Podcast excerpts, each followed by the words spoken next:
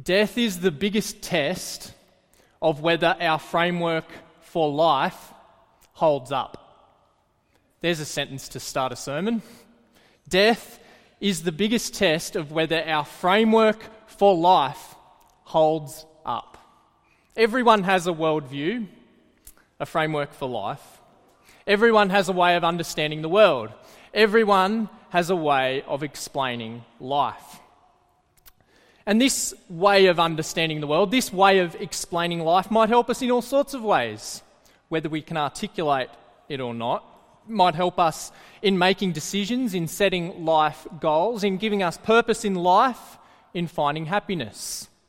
But if our way of understanding the world, if our way of understanding life doesn't allow us to talk about death with any certainty, it's let us down if it doesn't give us peace of mind, if it doesn't give us confidence at that time, then it's fallen short. It needs to stand up to that moment. Uh, back in January, my great uncle died. We were on holidays at the time when we found out, and as the Christian family member, who also happened to just be a minister, I was asked to do the funeral.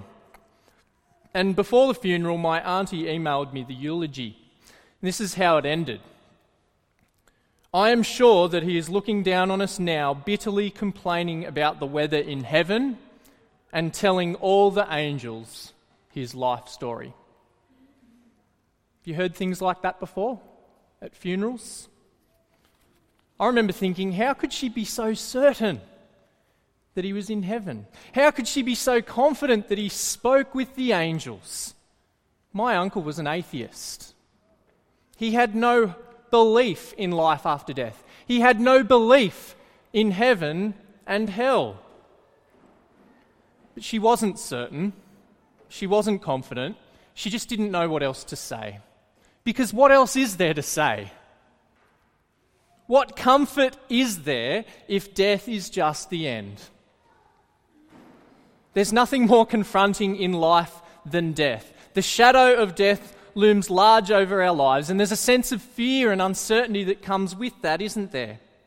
And when someone we love dies, we're reminded that our days are numbered, that death isn't as far away as we might think. Well, the death of Lazarus in John 11 is confronting. It was confronting then, and it's confronting now. It confronts us with the reality of death. But what Jesus says and what Jesus does gives us real hope in the face of it. Jesus gives us a framework for life that stands up to that moment. Jesus gives us a way of understanding the world, a way of explaining life that won't fall short, that won't let us down. With Jesus, we can talk about death with certainty. With Jesus, we can talk about death confidently. Well, in this true story, Lazarus has two sisters, Mary and Martha, and, and he's one of Jesus' closest mates. And John makes a big deal of how much Jesus loved him all the way through. In verse 3, Mary and Martha send a message to Jesus and they say, Lord, the one you love is sick. In verse 5, John, John stresses that Jesus loved Mary and her sister and Lazarus. Down in verse 11, Jesus himself calls Lazarus his friend. And later at his graveside, Jesus breaks down in tears, and everyone there, seeing how Jesus is moved, knows how much he loved him. Blind Freddy can see in this passage that Jesus had genuine love for his mate.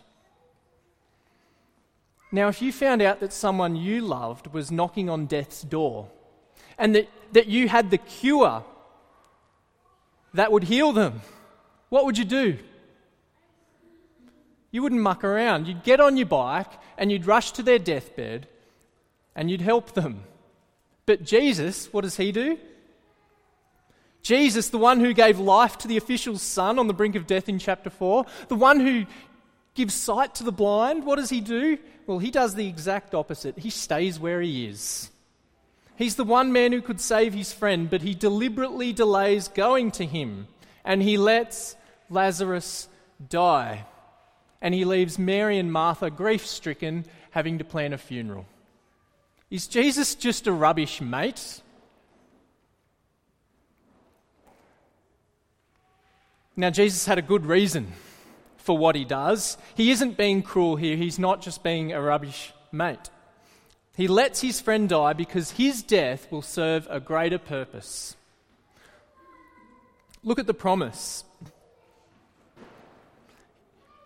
This illness will not end in death. No, it's for God's glory, so that God's Son may be glorified through it. Can someone just yell out a verse number for that? Verse 4.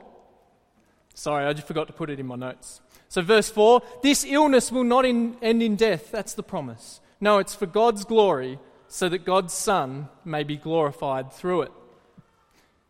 Jesus is going to reveal his glory, something about himself for Mary and Martha to believe, something for his disciples to believe, something for us here today in Gungahlin to believe. Jesus letting Lazarus die is not a callous act. It's a genuine act of love, and it will give us certainty in the face of death. It will equip us to handle death confidently. Well, Jesus arrives at Lazarus' tomb, and Martha, Lazarus' sister, comes out to meet him. When, when she sees him, she breaks down. If only you were here, Jesus. She knows he's the one man who could have stopped her brother from dying, but he wasn't there in time. And it seems like Jesus responds with the Jewish equivalent of he's talking to the angels, or he's in a better place, or he's looking down on us now. The words people say when they don't know what to say. But when Jesus says in verse 23, Your brother will rise again, Jesus isn't just giving her platitudes to cheer her up. And he's not just giving her the stock standard Jewish response. What Martha says is right. On the last day, there will be a resurrection. That's good theology. Everyone who's died will be raised, raised to face judgment. We would all do well to remember that. But even though she gets that right, that's not what Jesus is saying here. That's not the whole picture. See, what Martha doesn't understand is the connection between the resurrection day she looks forward to in the future and the man that is standing right there in front of her in the present. She doesn't get that connection. And so Jesus makes it clear in verse 25 when he says these famous words that many of us will have heard before I am the resurrection and the life. See, Jesus doesn't just promise the future resurrection, He is the resurrection. He is the life. He's not just talking about the future, he's talking about now. He's the resurrection now. He's the life now. Standing in front of Martha is the master of life and death, the one in charge of that future day, that last day. See, Martha can be certain of her brother's fate. Martha can be confident in the face of death. Just believe is the call. Just believe. Verse 25 The one who believes in me will live, even though they die. And whoever lives by believing in me will never die. If you trust in Jesus, you've found life now and forever. Jesus is saying, Trust me. And at that most fundamental moment of your life, your trust won't be misplaced. You can be certain, you can be confident that I will take you through death to be with me forever. That's the significance of these words here and this promise. That's the significance of who Jesus is saying he is. Jesus is God's answer to death. Death, our greatest enemy, the enemy we don't want to think about, the enemy we don't want to talk about. And deep down, we all know that death is our greatest enemy, don't we? But that doesn't stop us from living in denial, from pushing the fear of death to some deep, dark corner of our hearts. And one way we do this is by denying the horror of death and turning it into something that it is not. even when we come face to face with it. I'll tell you about another funeral of a different family member a couple of years ago. It was a sham. Death was spoken about as natural, as normal, almost a good thing. And because the horror of death was denied, the only comfort that we needed to hear was the knowledge that the person just lived on in our memories. That was the comfort given at this funeral. But to make the point, the celebrant resorted to Scripture. Scripture he twisted to suit his purposes. Twisting Romans 8, this is what he said Neither death nor life, neither angels nor demons, neither the present nor the future, nor any powers, neither height nor depth, nor anything else in all creation will be able to separate us from the love of John that is in our hearts.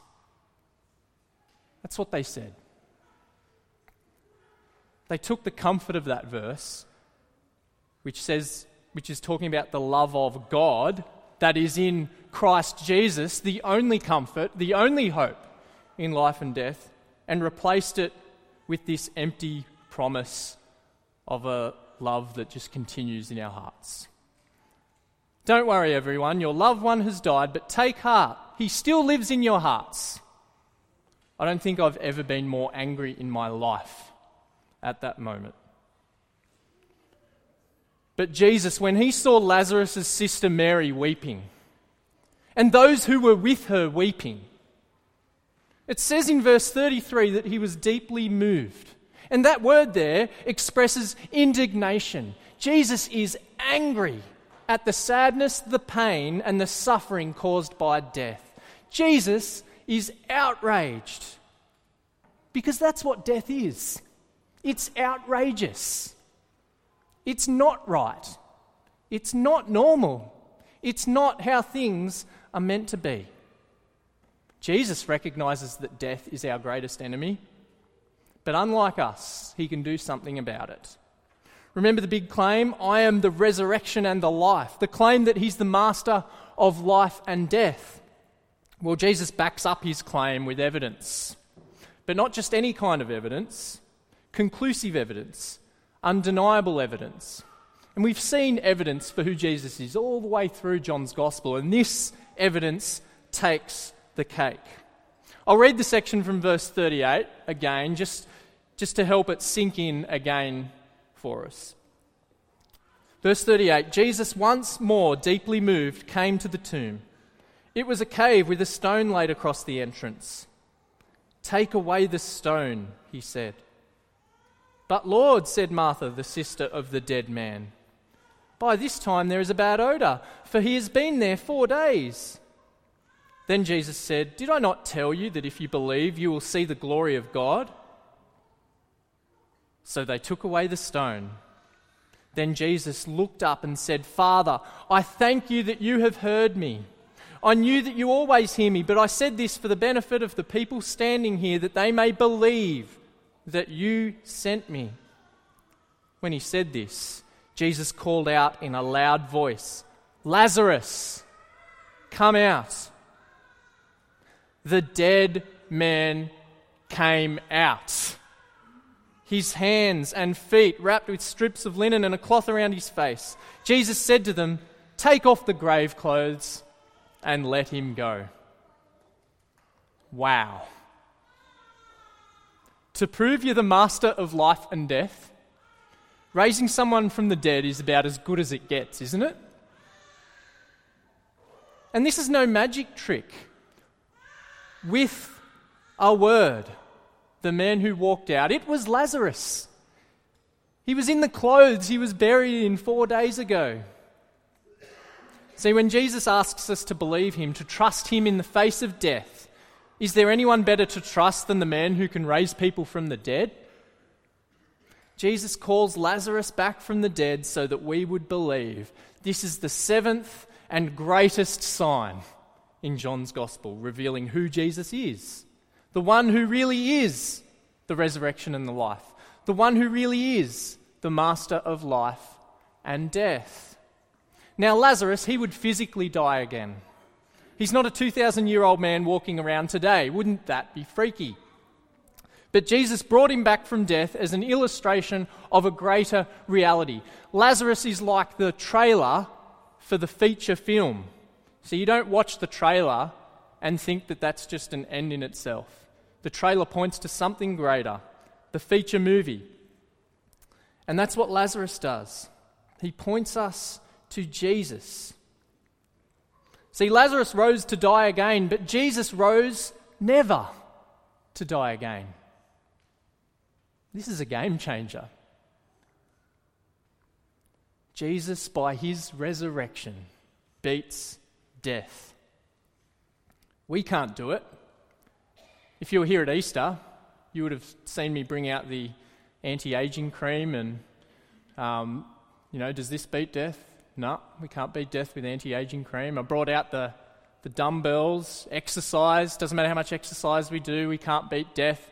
And then the money, doesn't matter how good the doctors are that we can pay for, they can't help us beat death. But Jesus does. By his resurrection, Jesus beats death. This is amazing news. Don't get tired of it. Jesus reverses the curse of death on humanity and has the power to give life. What a reversal! What a reversal. But what John makes clear is that Jesus giving us life, Jesus giving us life, cannot be separated from Jesus giving his own life. And that's what the next section of the story shows us. See, the raising of Lazarus provokes two responses. There's some who believe, but others go and dob on him to the religious leaders. And the religious leaders from that point on, and you can read about it through the rest of John's gospel, plot his death. And the irony of what Caiaphas says, the high priest, in verse 50 is amazing. Wow. This is what Caiaphas says. He says, It's better for you that one man die for the people than the whole nation perish. Do you see the irony there? On the face of it, he's just talking about the best way to deal with Jesus to avoid political upheaval. It's better that Jesus dies but not for the reason he thinks. Jesus will lay down his life on the cross and three days later take it up again. And when he does that, he'll strip death of the one claim it has over us. He'll fully pay the price our sin deserves. And once he's done that, death won't hold him anymore. It has no claim over him, and it has no claim over us who believe. Jesus is risen never to die again, and the guarantee is that we too will rise never to die again. Death will come to us all. For some of us sooner, for some of us later, but none of us really know. But it's the one it's one of the few certainties in life that we all face, isn't it? But Jesus, the master of life and death, offers us something the world cannot. Something that no other take on life, something that no other way of explaining the world can offer us certainty, confidence. See, there's no certainty in materialism, is there? Does the person who lives by the, the philosophy, those who die with the most toys wins, are they really thinking that on their deathbed? There's no certainty in cultural relativism where what's true for you is true for you and what's true for me is true for me. There's no certainty in an explanation of life that just says everything happens randomly at pure chance. There's no certainty in the wishful thinking that everything will work out okay in the end. That's kind of the Australian philosophy of life, isn't it? Hakuna Matata, no worries for the rest of my days kind of thing. We all know that that's wishful thinking. Earlier in the year, my cousin was involved in a car accident. My uncle was telling me about it. They were on their way up the coast to play frisbee. Apparently, it's a sport. Um, they're playing in some national frisbee uh, tournament. And they were turning right at some traffic lights and it was a green light, but they didn't give way and they got hit by a car.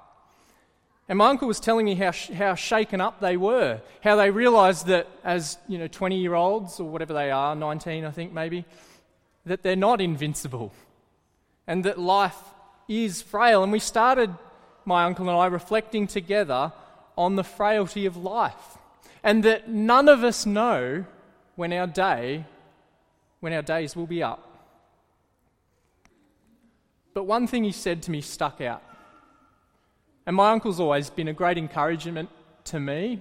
His quiet faith and his confidence in God and in the Lord Jesus. And he said, It's a good thing we know where, we go, where we're going, isn't it? It's a good thing we know where we're going. Do you know where you're going? Do you have your trust in Jesus, the only one who can take you safely through death and into eternity with Him, the only one who can give you life now, where you can live in no fear, no fear of death, and know the outcome for certain?